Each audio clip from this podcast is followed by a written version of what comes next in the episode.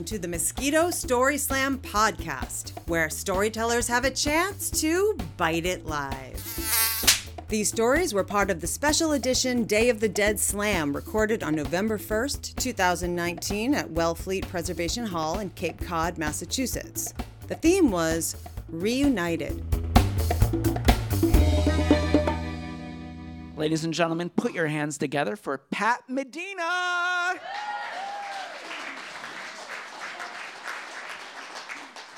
Hi, everybody. So, for those of you who know me, you probably know because of blah, blah, blah. I have two cats. But there was once upon a time when I had a girlfriend. And, well, you know, that wasn't the important part of the story. I actually had a girlfriend for a while, and she wanted a dog. And so I was a dog person. I was also very young and stupid and just looking to please. So I said, sure, we'll get you a dog. So on Valentine's Day, we went to the ASPCA, and I got her this dog, this brown little beautiful dog who bit me. And I thought, that's a dog for me. So I brought this dog home, and on the way home, I put it down in the little park. And I realized this dog was smaller than a pigeon. And, you know, I don't want to get like mushy about the dog or anything, but this is a story about the dog, so forget it. I'm vegana. So, anyway, so we go to the park, and every day we go to the same park Are you kidding? So we go to the same park. The dog is growing a little bit, and he really likes dandelions. He just really wants to smell them. He's so gentle. He's such a beautiful little puppy. He just smells these dandelions. And I'm like, what the heck? And I try, like, you know, smashing his nose into them. No. Okay, so he just wants to smell these dandelions. So time goes on, the puppy's getting bigger. All of a sudden, I realize this is not her dog. she kind of realizes that too. This is my dog. I am his person. His name was Pan Eros. Pan for that mischievous quality that he had, and Eros because he was just a love. So we go through life together, this dog and I, and I'm still really young and I'm struggling through life and I'm trying to get on my own two feet. And he comes first. If we're going to eat, we're going to eat dog food. Kidding. But I did buy him Alpo, and it was very tempting sometimes. So time is going on. I come, I get into harder times, housing wise, and I'm living like on a cot in some strange man's house, and and the dog is like. So anyway, I call my father, whom I'm estranged from, and I ask him, please hold my dog for me. If not, I have to get rid of him again. I couldn't do that. So he reluctantly agrees. He lived in Pennsylvania with a big acre of land. And so, anyway, he takes the dog. The dog gets fond of my father's stepniece, and they bond together. And my dad calls me up one day and he says to me, Hey, you didn't tell me your dog bites. I said, The dog bites. He has teeth, you know, I guess. So he said, Well, you know, your uncle was teasing him with her and he bit him. I'm like, Yay, you go, Pan. So anyway, well deserved. The windup is I can take the dog back. And when this dog comes to me, he is suddenly a yard dog. He is big. He is brawn. He's got a collar like like he like like he looks like a like a pit bull that's been trained to fight or something. And I'll tell you, when I laid eyes on him, he was the most beautiful, beautiful dog I had ever seen. So with me, we embraced. He loved me. I loved him back. And he was just like all about, you're my person. And I was all about, you're my dog. Well, the dog eventually passed on in life. He got he got slenderized again, mind you, but he passed on in life. And I'll tell you, not to this day can I look at a dandelion and not think of Paneros.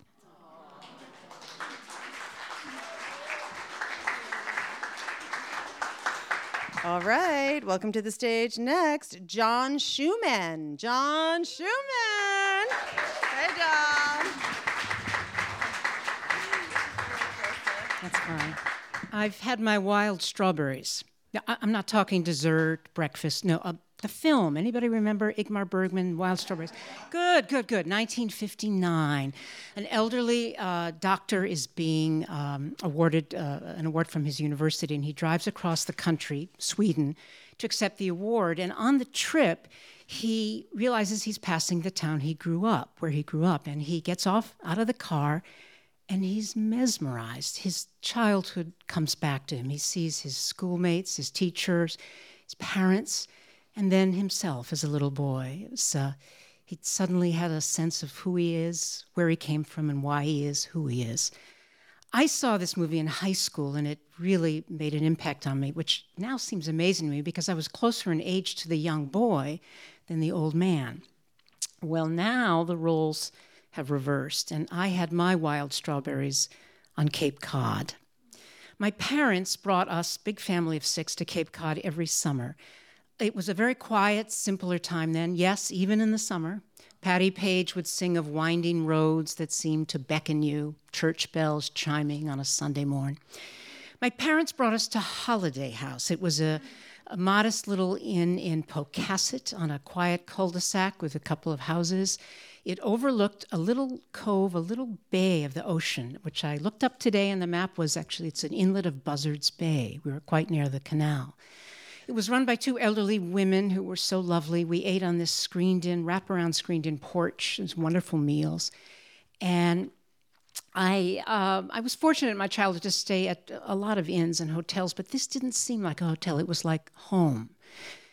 The last time I was there, I think I was about 17. I was a guest of some great aunts who live at a, lived in a wonderful cottage on a pond nearby. And to thank them, I bought them dinner at Holiday House. Amazing first for me to pay for somebody else's food. Um, a few years after that, my parents bought a house on Cape Cod, a most unusual house. It was built in 1692. Incredible history, probably one of the oldest on the Cape. And I can't, my parents lived the rest of their lives there, and I can't help but think the reason, the motivation to buy that house was our having spent years in this wonderful house of somebody else's on Cape Cod. A few years after we were there, my brother and I were leaving the Cape together, and we decided we'd find Holiday House. We were sure it wasn't there anymore. The old women had passed away. The house was probably sold, private, renovated, maybe even torn down. But I knew I would discover, I would realize that beach that meant so much to me. My first time in the ocean, I could picture that beach. Couldn't find it. And it sort of became something in the past we forgot. And a couple of years ago, I was living, I was at my parents' house a short time before it was sold, and um, I wanted to spend time there before it was gone. And I heard of a hike in uh, that was an organized hike going on on conservation land in Bourne on an unusually warm February day. So I headed out there and I met the leader and told her about Holiday House. She had never heard of it, but we brought out maps and she sort of steered me where where it might be. And after the hike, I drove off looking for it. Couldn't find it, but just that search just so brought me back as the man in the film to my childhood. So many vivid memories. Um, my family was a wonderful family. We had our share of tension, as I'm sure we all had. My father was a doctor, very busy, very little time to be home with the children. But at Holiday House, it was different. Now, this is a time not only before cell phones, it was before answering machines. So at Holiday House, my father had no professional life. It was all family all the time. His memories brought me close to tears as I realized this was futile. I couldn't even find that beach, but I headed home. And as I turned around, there was one more dirt road, and I took a right down it. And in a moment, I was in front of Holiday House. And it was exactly as I had remembered it to a T. And in case I wasn't sure, right above the doorway that I remembered so well, above the door lintel, carved in wood, were the words Holiday House. I was really t- overwhelmed. I walked around the house. There was the porch. Everything was the same. It looked like a private house. Amazingly, what wasn't the same was my famous beach, my, my beloved beach. It had changed. It was wide open. I figured, well, maybe years Decades of storms had changed the contour. But the most amazing part of this experience was standing in front of the doorway, looking at Holiday House, and looking to my right, up a little knoll, a small hill, was a clothesline. Oh, yes, where we hung our bathing suit and towels to dry. But in front of the clothesline, in a wonderful aesthetic, was a small gray lattice fence, not to show our laundry in public, I suppose was the idea. It was gorgeous. And I hadn't, I'd completely forgotten about that clothesline and the fence till that moment that I saw it. And for that reason, it was one of the most powerful moments of my life. Like the character in the film, I was five years old back at Holiday House. I, I didn't want to leave. I was like stuck to the ground. I just didn't want to go. And at that moment, I remembered Emily, the character of Emily in our town. She dies in childbirth, and on her way to her grave, she is told that she is allowed to go back to one day in her life. She can pick one day and she can continue to live on from that day if she so chooses. Emily picks her 12th birthday, goes back, and is, thrilled to be there, but then very disappointed to realize that nobody seems to be aware of the power and joy of being a human being. Don't people realize life where they're living it? She asks. Mm, not really, she's told. Poets and saints, some, but not much. Emily chooses to go back to her grave. I didn't want to leave Holiday House. I didn't want to leave the joys of that time and place. I didn't want to leave my childhood. I was reunited. Now, you know, I think childhood is underrated. I think it's the most, it's the richest, most powerful, satisfying, and happiest time of our life. I got some of that back that day at Holiday House. Thank you. hands together for Joanne Hollander.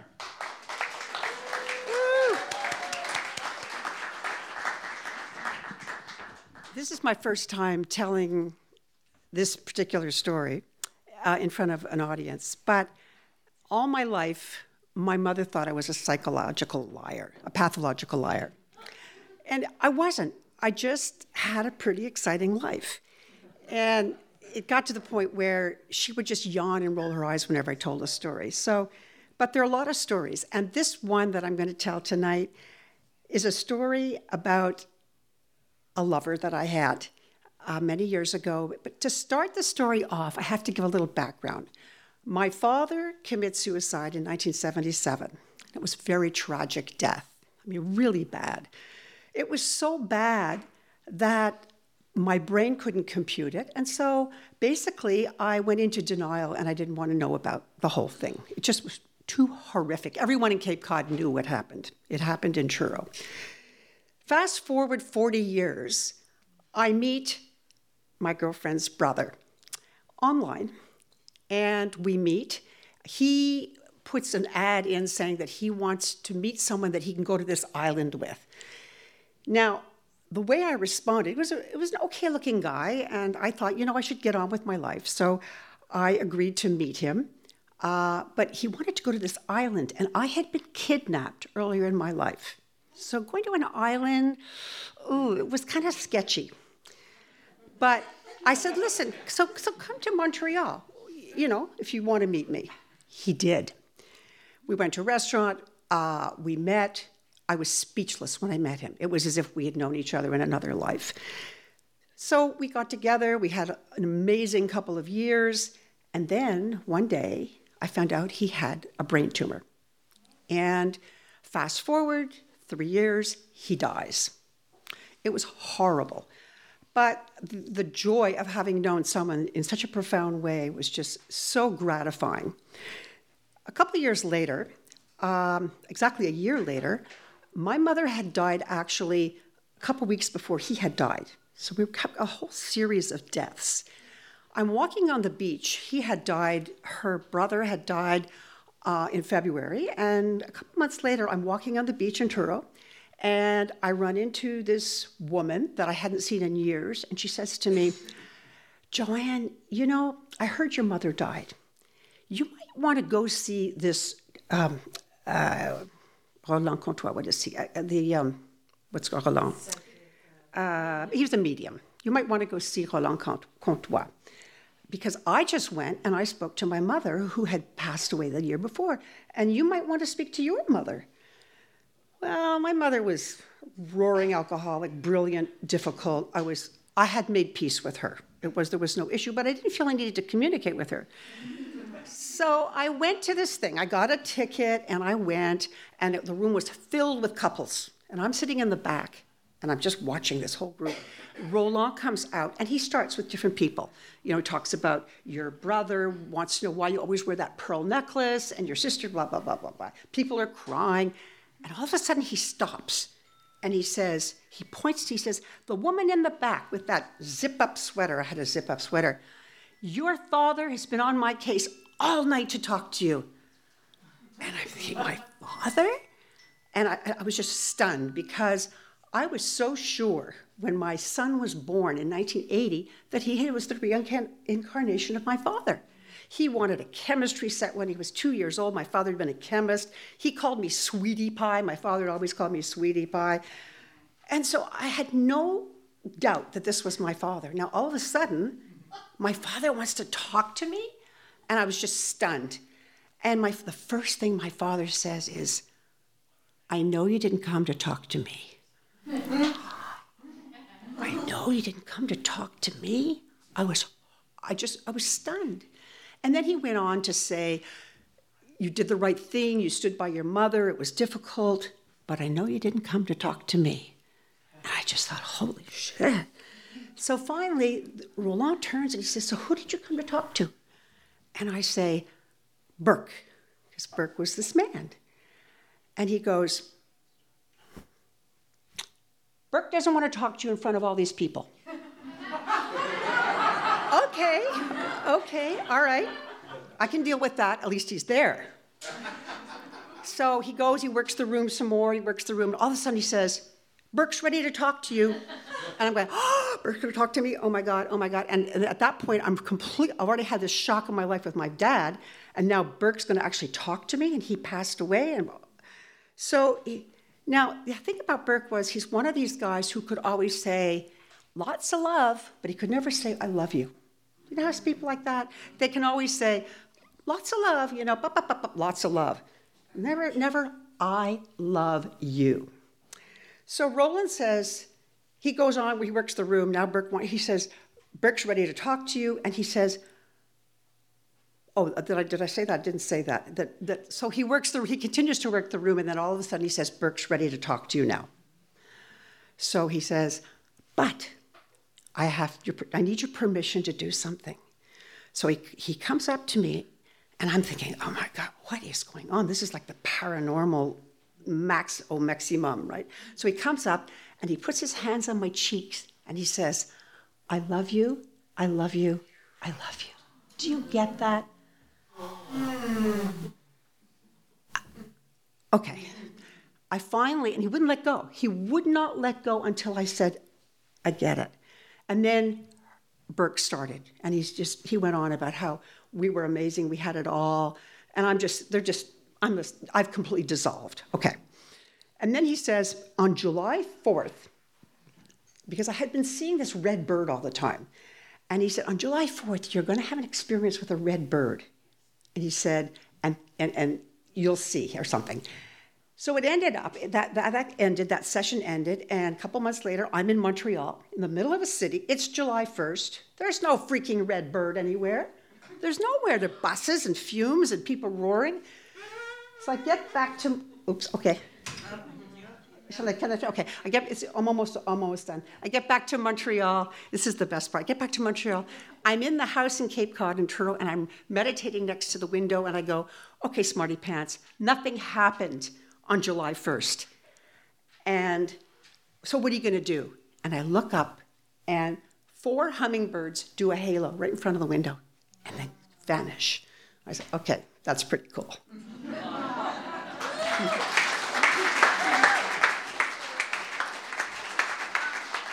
Put your hands together right now for Vanessa Vardabedian. My father is largely responsible for Ric Ocasek's hair. Since I was born, my father was a master hairdresser and wig designer. Before my parents were married, my father was working for a guy called Howard Claff. And Howard Claff owned Claff's Furs in Brookline, Massachusetts. And it was a combination fur store and wig salon.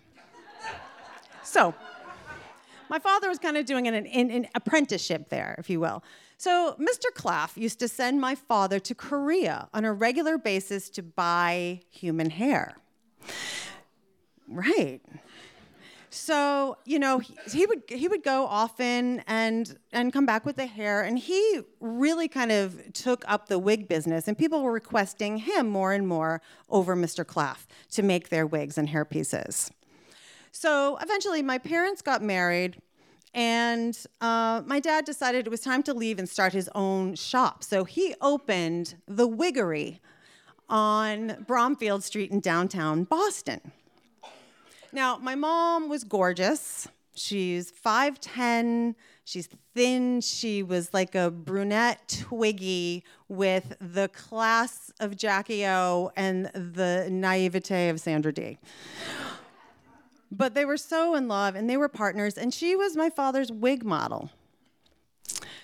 So, you know, this kind of business went on, and they had me and my twin brothers, who are about a year younger than I am.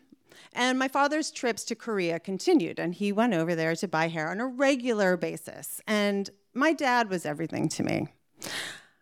I could sense when he was about to walk in the house. He could be gone for two weeks or a month, and I would know in the middle of the night that he was coming home.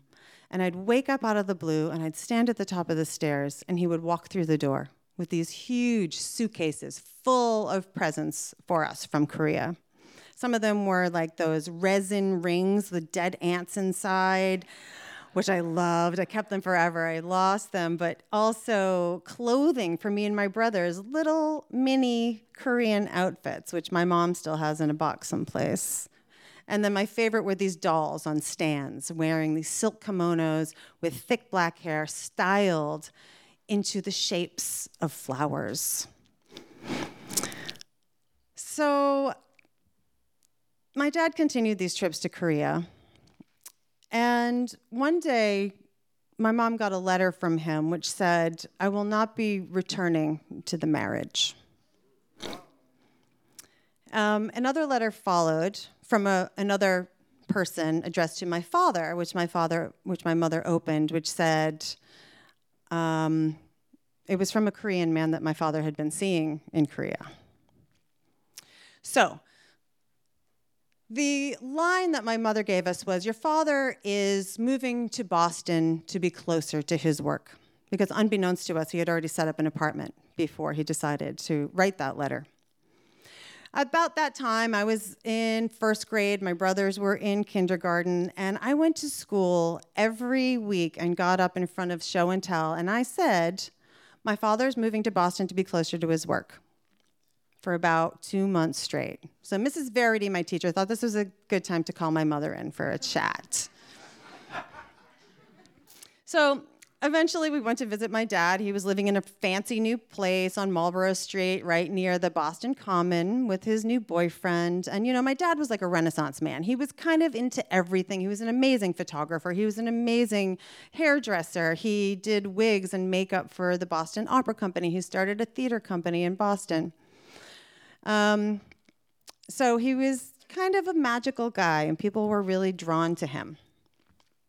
Um, eventually, he moved into a larger loft space on the corner of Newbury Street and Mass Ave. And this was, you know, in the late 70s, early 80s. And this is just the time Newbury Street's coming up, and there's a lot going on around there. Newbury Comics opened around the corner, the Cars recording garage was right down the road. So my brothers and I would see my father mostly on weekends, mostly Sundays, but if we did stay over, we would wake up to a band of visitors in the morning for Sunday brunch. Rock and rollers like Oedipus Rex from WBCN, WBCN Boston, and Ric Ocasek and Ben Orr from the Cars, and they were smoking pot or French cigarettes, as my father liked to call them. And pot brownies. And me and my brothers were largely kind of on the outskirts. And, you know, my dad stayed pretty distracted when we were around. So we were sitting in the living room area, and my brothers got into those pot brownies one time. and I knew it was about to happen, but they didn't know. We're sitting in the living room, and Grace Jones is on loop on the TV, and there's new wave music playing in the background, and my brothers are just tripping. That was life of my dad's house.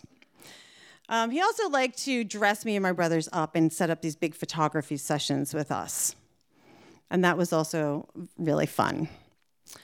Um, the time around my 14th birthday, I asked my dad, because I knew he was friends with Ric Ocasek, if I could get tickets to go see the cars. So he took me there to go see the cars, but not only that, I had like a fabric backstage pass that I could keep on my jean jacket forever. So he took me to the concert, and while we were there, he whispered in my ear and he said, I'm responsible for Ric Ocasek's hair. I said, What do you mean? He said, He's bald. and you can't tell anybody. And I never did until now. When my father died, Ric was the first person I was to call on the list. That was 29 years ago. This Monday was my dad's anniversary of his passing. And yeah, I can't believe it's been that long. Um, so when I heard that Ric died a couple of weeks ago, I thought, wherever the hell they are now, I'm sure they're having an amazing reunion. And every time I hear the song Let the Good Times Roll and the line that says, Let them leave you up in the air, let them touch your rock and roll hair, I think I know who he's talking about.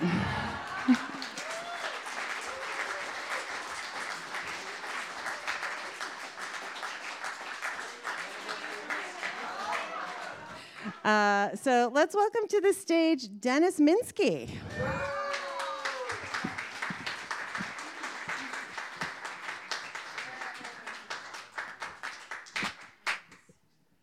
Uh, that was great.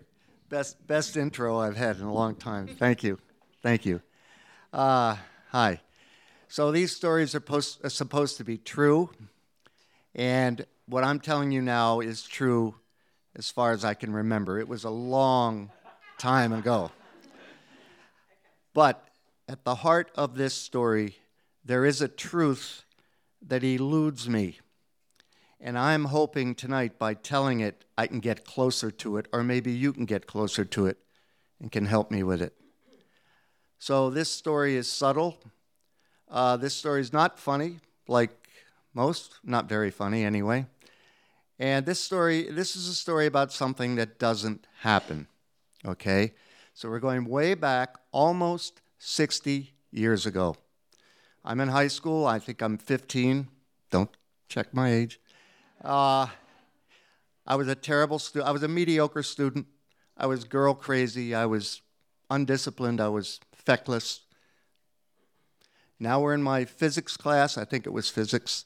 My worst subject straight D's, and those were gentlemen's D's. I didn't earn them. There was a girl in my class, a cute girl. She also got straight D's. She sat right behind me, and she was the reason I loved that class. She was so much fun. We passed notes. We uh, eye rolled. We, we, we snickered. Sometimes she kicked me in the back if I said something stupid we had the best time. We got nothing out of the class. We had a great time. Uh, I can't even remember her name. Uh, she was also in either English or history. I think it was history class with me. And I know this because I went to her house one day, and I went to her house carrying uh, books or lecture notes, if they had those then, I don't know. At any rate, I was going to help her. She was there to help me. Uh, but I remember distinctly going to her house. And the reason why I remember this so distinctly is that she lived in the black part of time. This is not a town. This is 1960. She lived in a black neighborhood. And the reason she lived in a black neighborhood is that she was black. All right? So this is, most of you seem of an age, will remember 1960. This was a big deal. My high school was half white and half black. About half the white kids were in college prep. A handful of the black kids, she among them, was in college prep. I was too, for some reason. Uh, so this was a big deal. I was on her porch, never went in her house, sitting on her porch, having the best time, just enjoying her company. And here is the crux of this story for me. Here is the heart of the story that I can't get at. I never had, I was girl crazy. I ne- she was cute.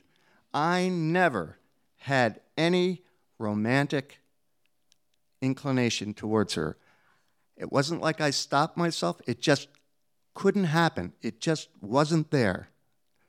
Now, I was not a racist.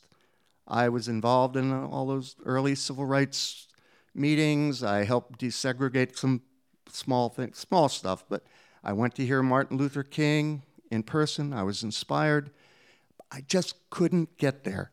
And, and it, to this day, it boggles my mind. Now we're going to move 50, over 50 years. I went to my 50th high school reunion. Man, was that depressing. there were uh, four or five people in walkers. Uh, with walkers, there were two or three wheelchair people. Uh, there were a number of people that couldn't attend on account of they were dead. Uh, we lost one classmate in Vietnam. This is this is then, and uh, again, that room was about half black and half white, just like the high school was. And even though there was mingling, there was mingling, and maybe a little more mingling than there was in 1960, but it, it was still that way. White people sat with the white people, the black people sat with the black people. But there was some, uh, there was some good, uh, that, you know, that drum major guy with the plumed hat that has a baton that led all the majorettes. He was there, big plaid jacket, with his husband. We were all shocked. We were all shocked. But then I saw her. I saw this cute girl, and she was sitting with her husband, an elder, elderly gentleman, dignified. She was, she was pretty. She had gray hair. So did I. And I went over to talk to her. I said, Hey, do you remember physics? Yes, remember physics. Hey, do you remember uh, history? I think it was history. Yes, I remember history. And uh, then I, I, I, I leaned down and I, I asked her, Were you not thinking what I was not thinking back then? That's not true. I, the truth is, I, I didn't ask her that. I couldn't ask her that. The truth is, we exchanged some more pleasantries, and then I walked away. And I was standing there in this room, and my friends, my white friends, were at the bar motioning me over, and I waved to them. And I looked at that room and the divisions and the separations and this beautiful woman that I could have known better. And uh, I saw a door. I stepped out onto a patio. It was cold, it was dark, I was alone. And the truth is, uh, I cried. O- only for a minute, but I cried. Um, and that's the truth. So that's my story.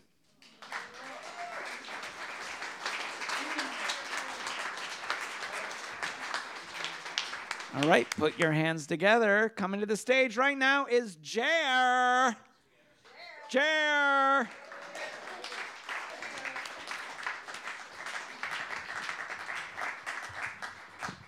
Hello, everyone. This is for Dan. I met Dan in 1989. I was in I was living in San Francisco, and I've been, or I was living in P Town. I moved to San Francisco in June of 1989. I've been working in kitchens all the time, cooking. But then when I got to San Francisco, I recognized that cooks don't make a lot of money. Uh, so I said, "Oh, I'll be a waiter." I'm 21. So I went to the Transamerica Pyramid building, and in the on the first floor there's a French restaurant uh, for lunch, and then at night turns to a, um, a club called the Park Exchange, but this bank exchange. So I went in, and they hired me on the spot. But this is how green I was. I didn't know the difference between a Gibson and a gimlet, and that really came up with a bartender. And it starts with a G, and so that was a problem. And so I knew I needed a mentor. And there was a guy there who was about 20 years older than me. He looked, he was a spitting image of Lou Reed. And he always looked perfectly coiffed. His clothes were always nicely pressed. And I knew he was a good waiter because one time he came back into the waiter station and he came back and he's lamenting on a tip he got. Here I give these ladies 25% service and here I only get an 18% tip. And I said, wow, what's this 25% service? I just been treating everybody the same. I got to hang with this guy. so I, I, when I with uh, Dan for a beer, and we talked, I got to know him. He'd been in San Francisco for years, or where he's from.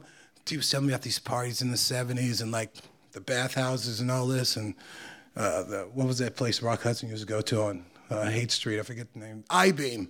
Yeah, he was telling me about all this stuff. He got his MBA from Berkeley and um, had lived in Austin, Texas. He had his own business.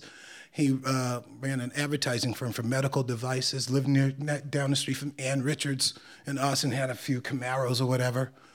And uh, then the 80s, a recession happened. Texas got hit really hard, so he's been in San Francisco waiting tables. One day he asked me to hold on a receiver uh, of his for a stereo receiver. I said, why want me we hold on the receiver? He said, oh, I don't have anywhere to put it. Said, what about your place? Oh, he's been sleeping in his Camaro in San Francisco for a year. And I said, well, how do you look so fresh every day?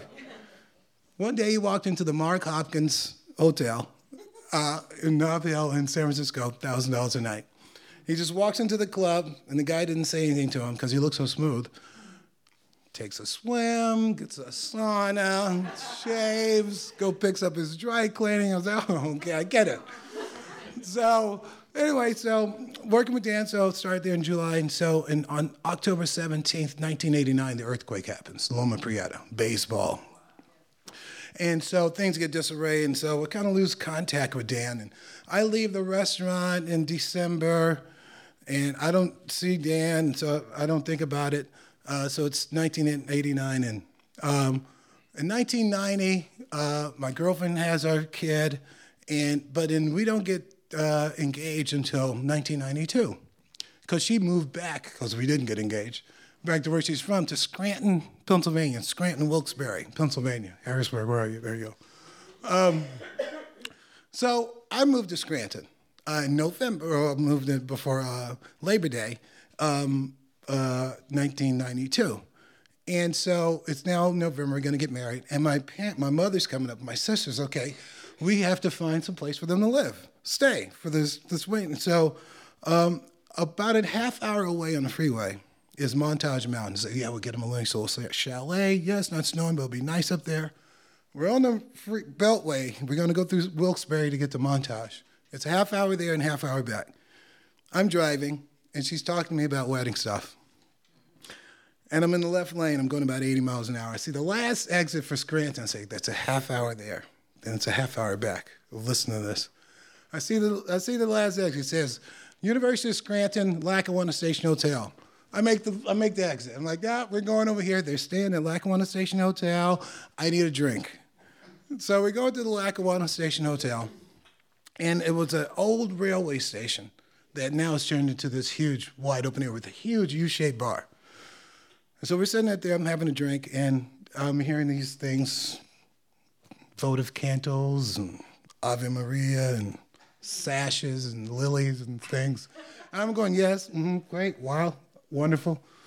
After a while, I stopped doing that. And she goes, Jerry, you listening to me? I said, hold on for a second. She goes, what's wrong? I said, that guy across the bar, that's, that's Dan.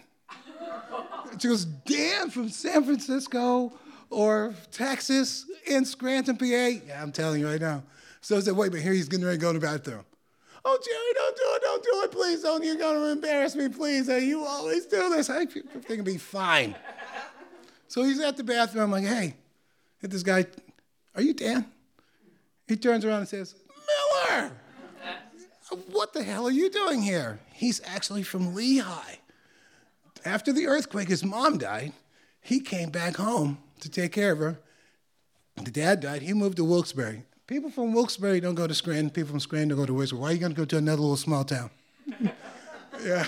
So I said, "What are you? You live in Wilkes-Barre. What are you doing here?" He was in Heathrow years before for the Lockerbie thing, and was stuck at the Heathrow airport with these women for a few days that he ran into in a sushi bar in Wilkes-Barre. And they said, let's go to Scranton. And I said, that's why you're here? You're crazy. So anyway, we kept in contact for a little while. And then um, we eventually, in uh, 93, we moved to Philly, and I, you know, landlines, no cell phones. I lose contact with Dan. And so we're in Scranton. Uh, my ex, my uh, now ex-wife, uh, she's a teacher, and so I'm like trying to get my degree still. So I'm working at a restaurant, uh, the Striped Bass, which was gone now, but it was 1994. It was the best new restaurant in America by Vanity Fair, but uh, swanky, swanky. Anyway, so I'm out with people, and we go out to dinner, or we went out after work, and we went somewhere for Chinese, and who's our waiter? I said, Dan, when did you move to Philly?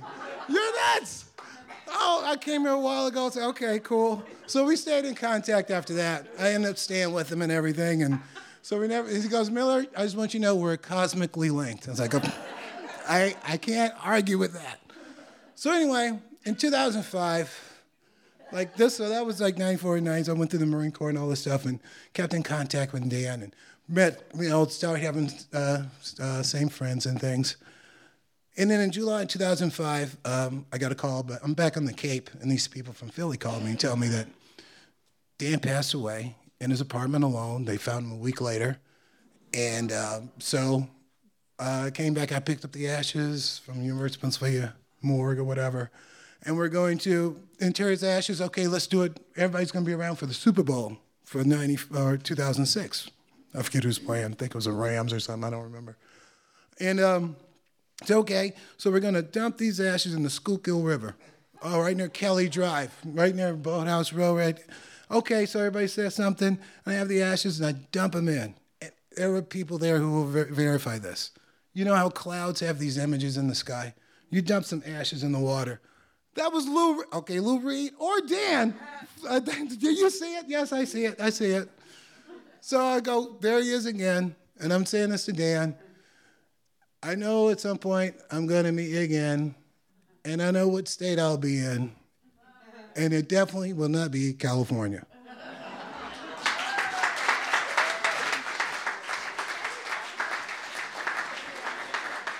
Um, so we have one more storyteller tonight, and his name is Matt Cecil. So, Matt, you're up. Come on up to the stage.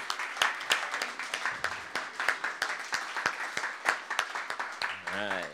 Um, I, I, anybody who has heard me talk before, um, I have talked before about uh, the fact that uh, my father graduated from college in 1964, and he got, as a college graduation present, an acre of land uh, in a little tiny town in Vermont with a little tiny ski area called Killington. Um, he and his buddies built a house there. So at 22 years old, he was working on Wall Street, uh, had his own ski house. Um, and actually, it's where, um, even though they went to the same high school and never met, um, my mother and my father actually met uh, when my mom took a winter off to ski bum from her teaching job um, in Killington, Vermont, even though they had gone to high school together in New Jersey. Um, so we went there for our like my whole growing up. We spent every weekend up there, every holiday up there. Uh, from going from New Jersey, it was a six-hour drive in the back of the station wagon, the whole works. Uh, we spent a lot of time with family up there. My uh, my cousins lived nearby in New Jersey. They would come up and go skiing with us and and do all sorts of stuff. Um, in the '80s, uh, my parents bought a house in South Woodstock, Vermont. Um, an old, old farmhouse that was half falling down, had about 100 acres. Um, was built in 1826. Um, and it was the kind of house that you know you see on TV shows now, and people are like, you know, like it was something Chip and Joanna would buy it. Like let's just put it that way.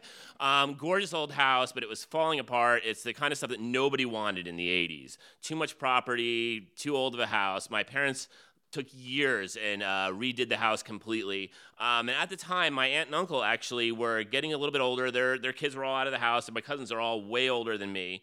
Um, and so they decided to buy my parents' house in Killington and kind of like semi retire. So they were up there, they had a dog, um, and they worked part time at different jobs. Um, and what was kind of interesting about the whole thing was I went to, I was going to say, I went to, I went to boarding school in Pennsylvania on the Schuylkill River. So I'm a little bit weirded out by that right now. So my schedule it was a boarding school so my schedule was always a little bit different than everyone else in the family. And also when i went to college i went to a trimester a school of trimesters. Um, so we had like huge vacations. It was very strange. We had from like thanksgiving to like new year's off. It was a very weird schedule. Um, so what i would do is because i i uh, also kind of hated pennsylvania but I, I really hated new jersey growing up there. And so i kind of like never went back. And so when i was off from school i would often go and stay with my aunt and uncle for a couple of days up at their house in killington that i grew up in um, and then eventually I would kind of, you know, head over to the old house. It's a big old house built in, you know, it's like 200 years old. It's creepy. Like as a kid, I didn't really want to stay there by my, I was a man, I guess I was, because I was in college.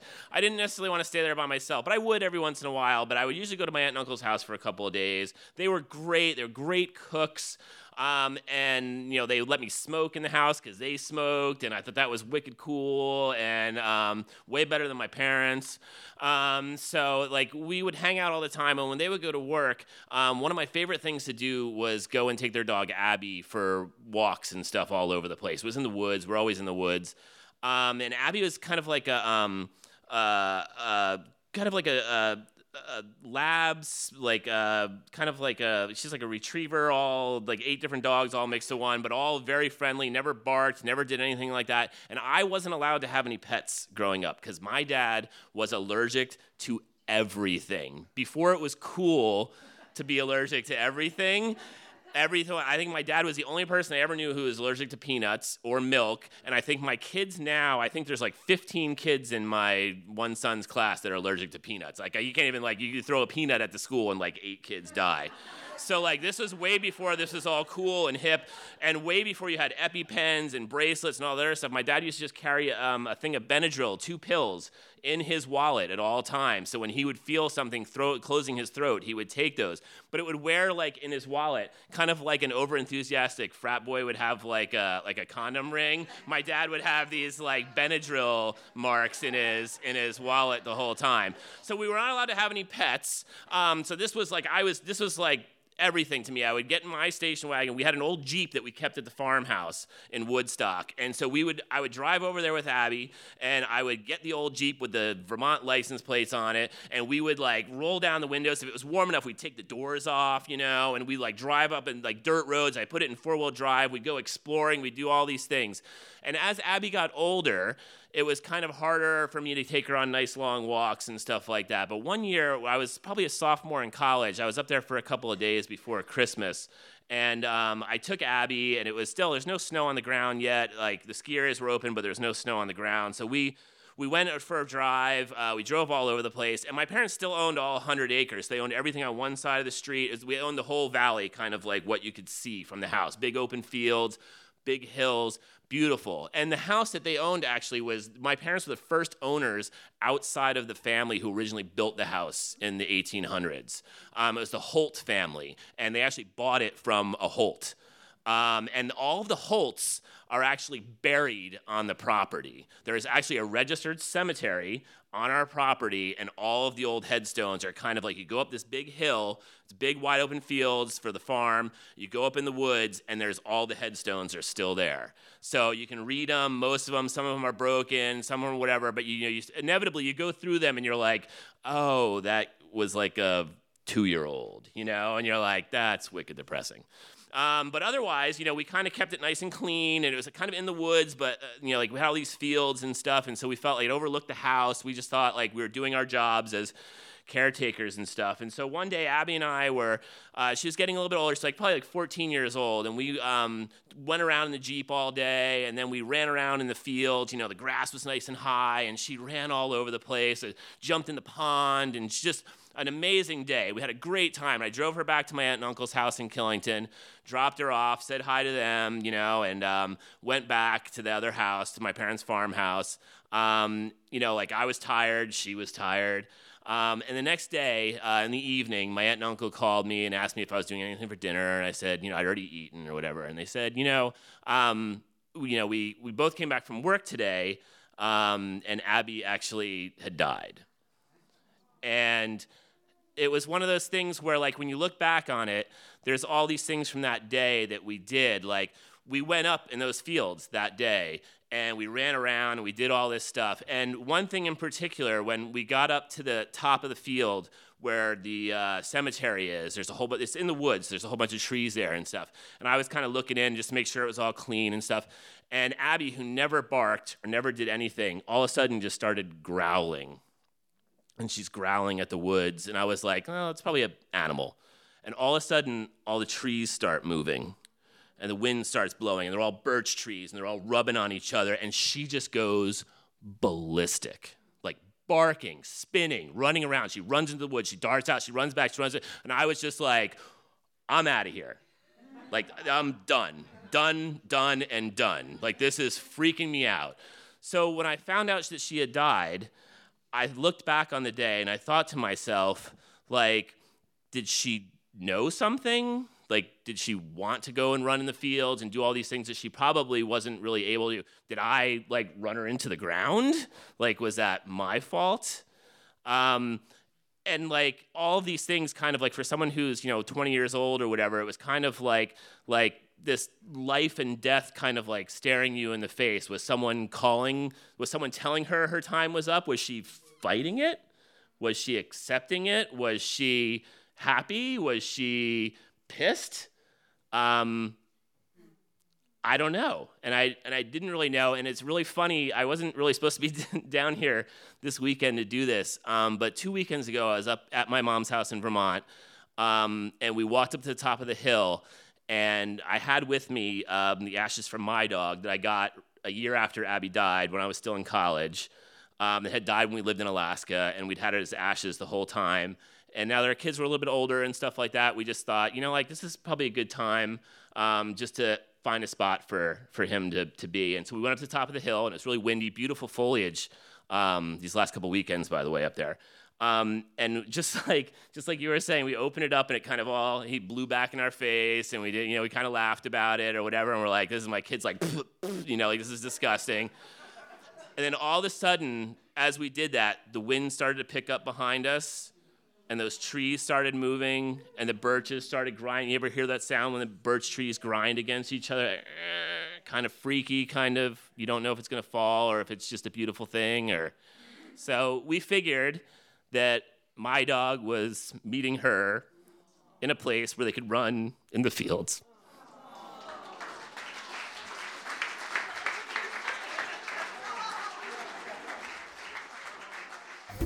Thank you for listening to the Mosquito Story Slam podcast. The Mosquito is produced by Vanessa Vardabedian and William Mullen, with theme music and editing by Jay Hagenbuckle.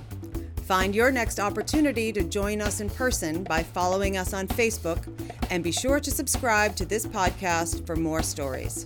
Remember, tell your friends, take a chance, and bite it live.